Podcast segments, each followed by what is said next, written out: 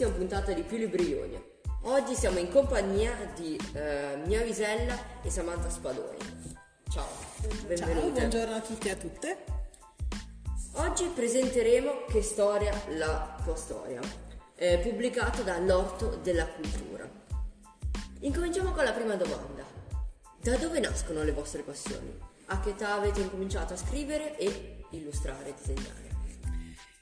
Per quanto riguarda me, fin da bambina mi piaceva scrivere e già nella scuola elementare a 7-8 anni, eh, appena ho cominciato a prendere un po' di mestichezza con la parola scritta, mi divertivo a scrivere poesie. C'era un programma televisivo all'epoca che parlava di poesia e giovani, lo seguivo e mi divertivo anch'io a giocare inventando poesie e testi di canzoni e la cosa più importante che sicuramente mi ha segnato è stata una maestra in quinta elementare che ha detto in un colloquio ai miei genitori questa bambina ha la stoffa da giornalista e questo mi ha sicuramente condizionata perché poi eh, mi è rimasta dentro questo desiderio di realizzare questo sogno di fare la giornalista come poi in effetti ho fatto per un periodo prima di diventare insegnante. E quindi ho sempre scritto comunque storie, mi sono sempre dilettata con la scrittura.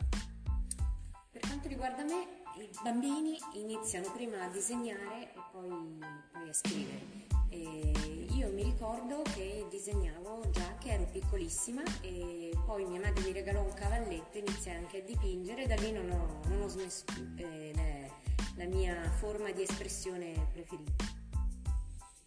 Eh, invece eh, vi chiedo come è nata l'idea, il progetto di Che storia la tua storia. Il progetto nasce da lontano perché io sono una mamma adottiva e quando con mio marito abbiamo iniziato il percorso per l'adozione di nostro figlio incontravamo un sacco di esperti, psicologi che ci dicevano dovete raccontare la storia di vostro figlio. Noi dicevamo ma come noi? Chi, noi cosa ne sappiamo? Non sappiamo ancora se sarà maschio, se sarà femmina e dobbiamo raccontare la storia di un bambino o di una bambina che ancora non conosciamo.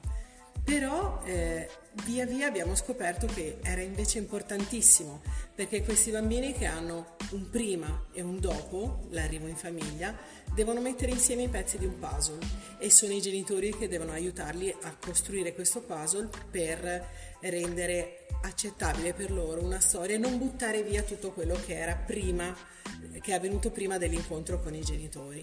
E quindi era molto importante costruire una storia.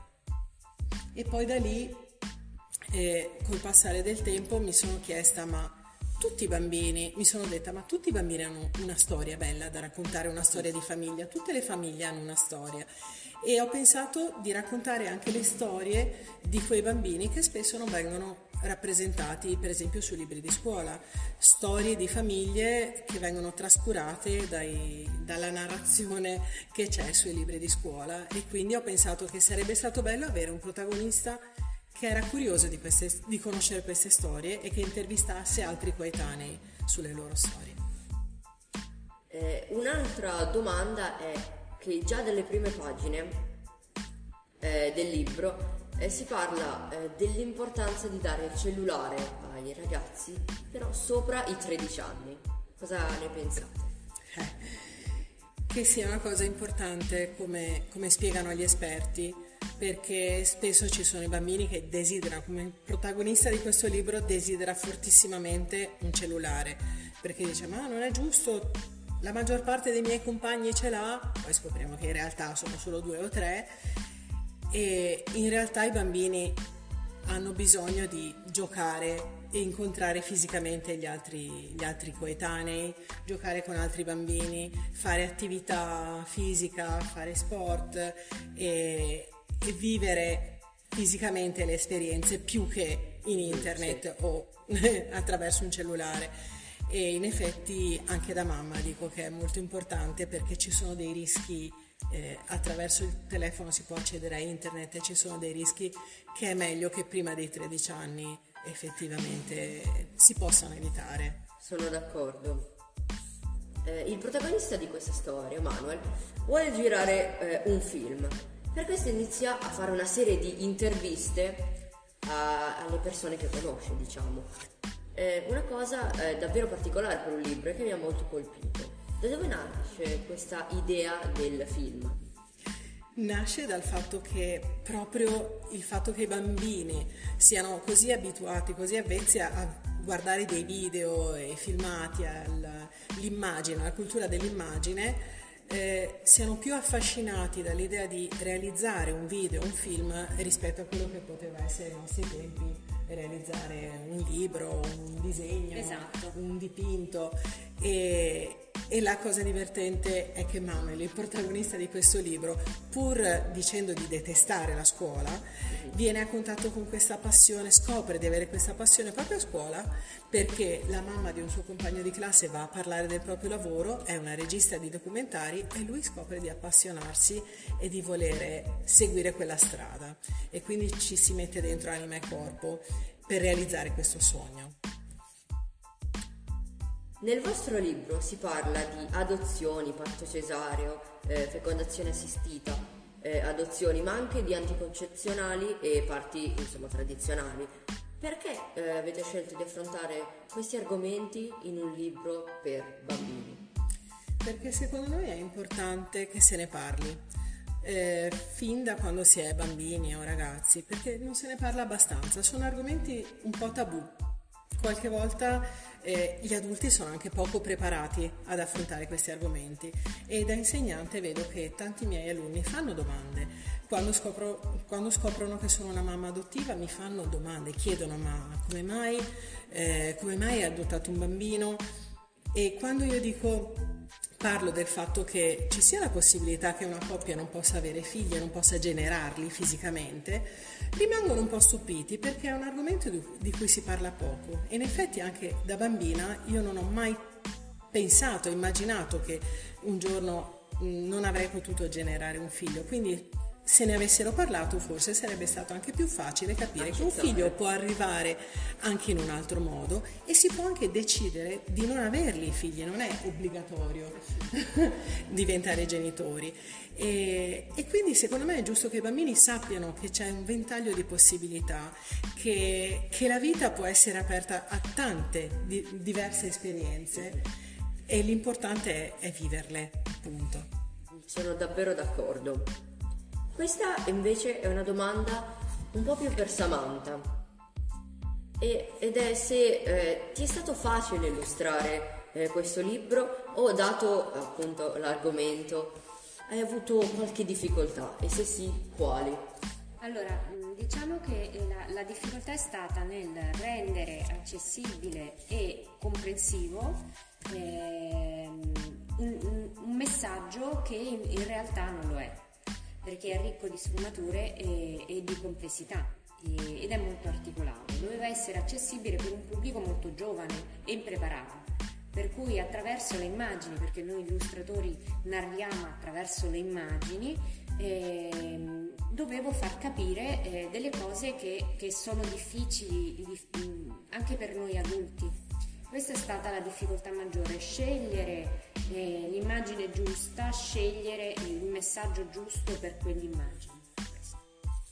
E eh, infatti qui ne abbiamo eh, tante immagini, perché io eh, vorrei vedere insieme a voi, perché eh, sono davvero belle, sono degli sketch, no? Sì, de- delle bozze. Esatto, sì sì. Ci sono anche gli studi iniziali esatto. per il personaggio. Eh, queste immagini aiutano a capire anche come funziona il lavoro dell'illustratore. Esatto, tutto il processo che eh, poi effettivamente... Per realizzare il libro. Sì, sì, sì. È bellissima questa immagine di, del protagonista. Questa, per esempio, questa con la mamma e la figlia, per esempio, mi, mi, è un'immagine che mi tocca molto. E anche, anche questa, questa con... sì, con il nonno, perché i nonni sono figure molto, molto importanti, a volte sono genitori stessi.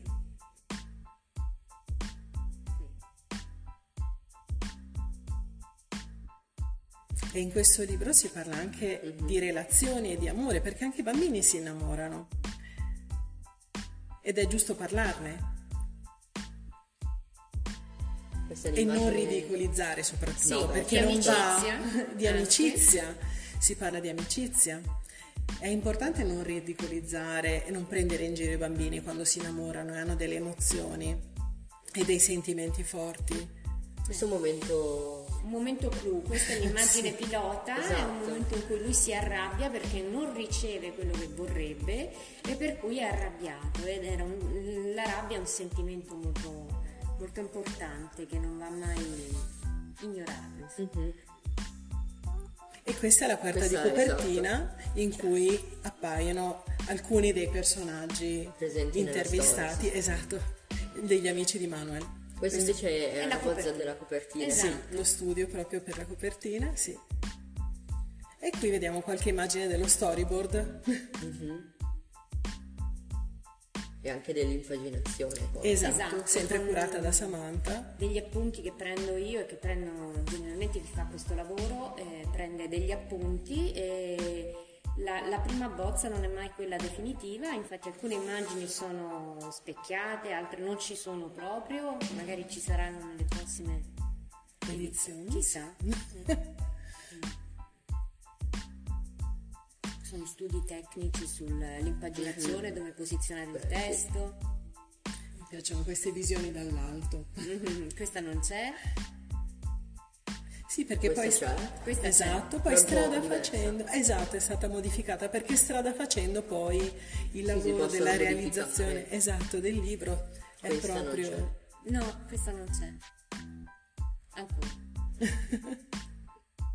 e molte illustrazioni sono anche ironiche, giocano sul, sul testo e, e, e, danno la possibilità di reinterpretare esatto, di fare delle associazioni, insomma. Mm-hmm. Il gatto nella Il scatola. gatto nella scatola. ecco, la nonna inizialmente raffigurata, poi si è, si è, deciso di lasciarla alla fantasia del lettore. Anche Giulia con la mamma non c'è? Esatto. E qua eh, si va alla settima domanda. Sì. Eh, che appunto eh, che nel libro si parla dell'associazio- dell'associazione CHAI. Eh, di cosa si tratta? Ce ne volete parlare un po'? Sì, eh, il CHAI è l'associazione a cui devolviamo eh, i proventi derivati dal, dalle vendite di questo libro. E l'associazione CHAI sta per Centro Italiano Aiuti all'Infanzia ed è l'associazione con cui abbiamo, l'ente con cui abbiamo adottato nostro figlio, ma non si occupa solo di adozioni internazionali, si occupa di diritti dell'infanzia eh, in generale. E occupandosi di diritti, prendendosi cura dei diritti dei bambini e dei ragazzi, il progetto a cui eh, verranno devoluti eh, i proventi eh, riguarda proprio i ragazzi che sono in situazione di fragilità educativa e sono bambini e ragazzi che vivono una situazione di mm, eh, proprio fragilità nel senso che la loro famiglia, le loro famiglie non hanno le risorse, le possibilità per far vivere a loro quelle opportunità che invece tanti altri bambini e ragazzi vivono, come può essere andare a visitare un museo, ehm, vivere una giornata al mare, frequentare i coetanei e quindi fare un'attività sportiva, eh, giocare insieme ai compagni. E quindi ci sono questi presidi educativi territoriali che vengono, eh, avvengono nelle strutture scolastiche al di fuori dell'orario scolastico, quindi in orario pomeridiano oppure durante i momenti di chiusura delle scuole per le vacanze scolastiche e ci sono degli psicologi, degli educatori e dei volontari che seguono questi bambini e questi ragazzi e non solo li aiutano a svolgere i compiti scolastici, ma fanno vivere giochi, attività per eh, integrarsi con gli altri bambini, per eh, vivere esperienze. Eh, nel, in uno di questi centri di Milano, per esempio, si era scoperto che alcuni di questi bambini, pur vivendo a Milano, non avevano mai visitato il castello sforzesco, per cui si è organizzata una gita per portarli a visitarlo. Ci sono bambini appunto che non hanno vissuto esperienze al museo, visto uno spettacolo teatrale, un concerto e quindi gli si permette di, di vivere queste esperienze importantissime. Ok, questi sono gli obiettivi. Esatto. Che un po' hai citato. Insomma. Esatto. Inclusione, protezione, benessere. E il benessere psicoemotivo è importantissimo perché dopo la pandemia, con i, i mesi di chiusura, si è evidenziato ancora di più la difficoltà di alcuni di questi bambini e ragazzi di vivere esperienze concrete con i coetanei e quindi la possibilità è ancora più importante dare a tutti la possibilità di vivere queste esperienze. Eh, sono d'accordo. E qua, eh, esatto, ho visto un dato. Sì. Che è un po', ti lascia un po' a bocca aperta, insomma. Eh sì perché più di un milione e trecento. Esatto, non si pensa di quanti bambini vivono in povertà assoluta e quanti in povertà relativa. La povertà economica e quella educativa sono connesse mm-hmm. perché spesso, non sempre ma spesso, proprio la, la, difficoltà di arrivare a fine mese per queste famiglie fa sì che i bambini non possano appunto andare al cinema a vedere un film, ma, ma, non solo, ma a volte anche i pasti nella giornata non sono sufficienti per, per un bambino che è in crescita eh, e quindi appunto è molto importante ehm, colmare questo gap per fare in modo che tutti i bambini possano accedere a più possibilità possibili. Il gioco di parole. Esatto. Ecco qua c'è la povertà educativa, infatti con la pandemia... Eh, che si è evidenziata ancora di più, purtroppo. Ed è anche peggiorata la situazione. Certo. E anche il fatto che eh, non sono tanto loro che sono... che magari eh, vengono lasciati indietro dal gruppo classe, eh, ma è tanto anche il fatto di non avere delle opportunità che altri eh, bambini o coetanei hanno. Esatto perché le difficoltà che a volte i bambini hanno nella scuola sono dovute al, alla povertà culturale da cui provengono. Mm, magari non hanno avuto un genitore che gli ha letto qualche libro, per esempio, eh, non hanno avuto la possibilità di, di, accedere ad esperienze che altri bambini hanno e, o hanno difficoltà di linguaggio, perché sappiamo quanto importante sia anche la lettura eh, la, la, possibilità di andare in biblioteca, che pur essendo un'esperienza che è gratuita, mm-hmm. tanti non ne sono a conoscenza, ci sono famiglie che non, non sanno che esiste questa possibilità e quindi far vivere ai ragazzi queste possibilità, queste opportunità fa sì che si accresca anche la loro, la loro capacità di seguire la scuola. Ok, eh, un po' parlare di cosa sono eh, sì. questi centri educativi, no? Esatto. I presidi educativi territoriali sono questi centri che nel pomeriggio nelle strutture scolastiche ehm, ehm, offrono delle opportunità a questi bambini appunto tra gli 8 e i 13 anni, bambini e ragazzi che possono vivere attività insieme, giocare, eh, e sono seguiti da educatori, psicologi e, e volontari proprio per, per, aiutarli anche a superare le difficoltà che possono esserci. E ecco, qui vediamo sono alcuni esempi. Esatto, esatto, alcuni esempi a Palermo, a Milano, in alcuni dei quartieri di Milano. Adesso è stato aperto anche a Bari, un presidio mm-hmm. educativo territoriale e questo, ecco sì, alcune immagini di Palermo, di, di alcune esperienze, esatto, momenti di festa che hanno potuto vivere, perché è molto importante anche questo, festeggiare insieme è, è un'esperienza bellissima. Mm-hmm. E un bambino che resta solo a casa davanti a un tablet o ai videogiochi eh, vede negata questa possibilità. Mi raccomando, eh se volete sostenete questo progetto perché... Noi crediamo molto in questo esatto. progetto. Diciamo che io eh, l'ho sentito per la prima volta eh, da questo libro e diciamo che ne sono rimasto impressionato perché non ero a conoscenza di un progetto che aiutasse eh, i bambini e i ragazzi in questo modo. Io davvero vi ringrazio per essere stati eh, con noi. Grazie a te. Grazie, grazie a te, grazie a tutti e a tutte. Voi mi raccomando comprate eh, Che storia è la tua storia, non ve lo lasciate scappare perché io vi vedo che siete lì voi. E noi ci vediamo in una nuovissima puntata di Più Libri Ciao. Grazie. Ciao, grazie. Ciao a tutti e a tutte. Ciao.